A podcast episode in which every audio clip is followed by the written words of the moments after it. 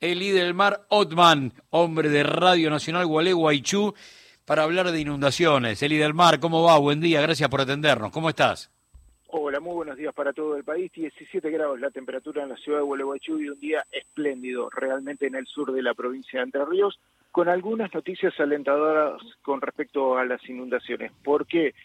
El río Uruguay presenta una escala estable con tendencia a la baja después mm. de varias semanas.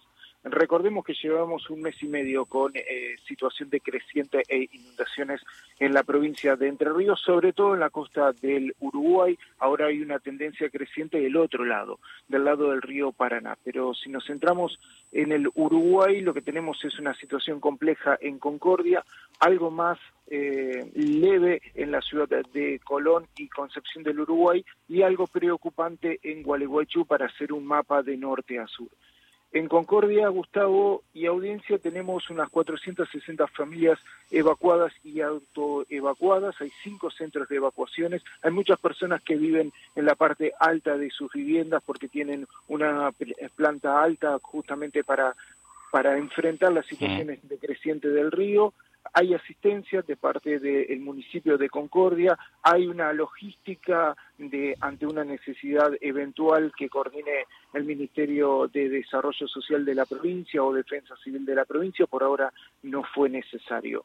¿Cuál es la información de hoy de eh, la Comisión Técnica Mixta de Salto Grande, la represa que regula las aguas es que el Uruguay en Concordia está por debajo de los 13 metros. Esto es una muy buena noticia. La cota de inundación es 14, o sea, estamos un metro 10 por debajo de ese nivel y una tendencia a la baja, tendencia que se mantendría durante esta semana.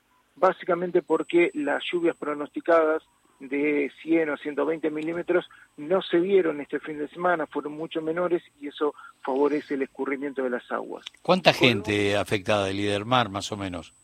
Y unas 460 familias, lo que informó anoche el, eh, la municipalidad de, Concepción del Uruguay, esto es unas 1.200, 1.500 personas aproximadamente, porque hay muchos autoevacuados que no se cuentan como afectados directos, sino como indirectos. A ellos se les acerca medicamentos, se les acerca alimentos si es que lo requieren, o algún tipo de asistencia para salir en, una canoa o entrar con, con un eh, auto más alto, o sea, no con un auto, sino con una camioneta, con algo, por las calles anegadas. Y eh, en Colón tenemos una situación de algunas pocas familias evacuadas, ahí estamos hablando de una docena aproximadamente. La situación en Colón es no hay playas y es una ciudad que depende mucho del turismo.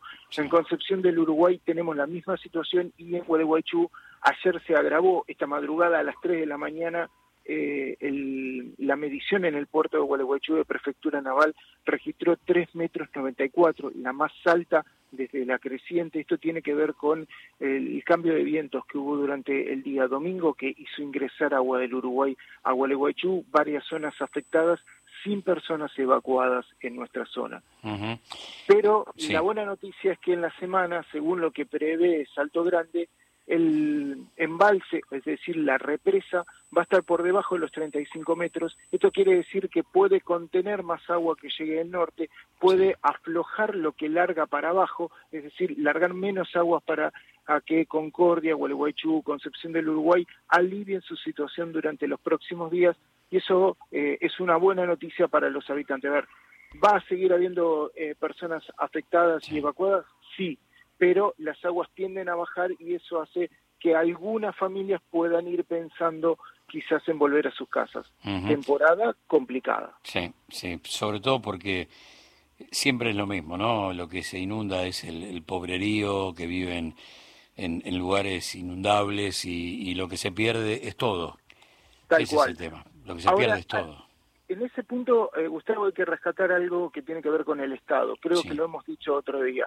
Eh, en 2015, cuando Concordia sufrió una inundación de cerca del 40% de su población, el gobierno nacional de aquel entonces, de Mauricio Macri, junto con el gobierno de la provincia y el de la municipalidad de Concordia, que eran de tendencia peronista, con Enrique Cresto, el mismo intendente que está hoy en Concordia, decidieron trasladar dos barrios muy populosos desde la costa del río hacia la zona norte de Concordia, hacia las zonas altas. Eso se hizo, lo hizo el Estado Hoy tenemos 460 familias. Nos decían desde Concordia estos días que si esa situación no se hubiese concretado, esos nuevos barrios no se hubiesen concretado, estaremos hablando de cerca de 2.500 a 3.000 familias que estarían afectadas. Entonces, dentro de todo, en Entre Ríos se hicieron las cosas. En, por ejemplo, en Villa Paranacito, bien al sur, el gobierno provincial hizo eh, lo que se llama una, una barrera, una, una nueva defensa contra inundaciones,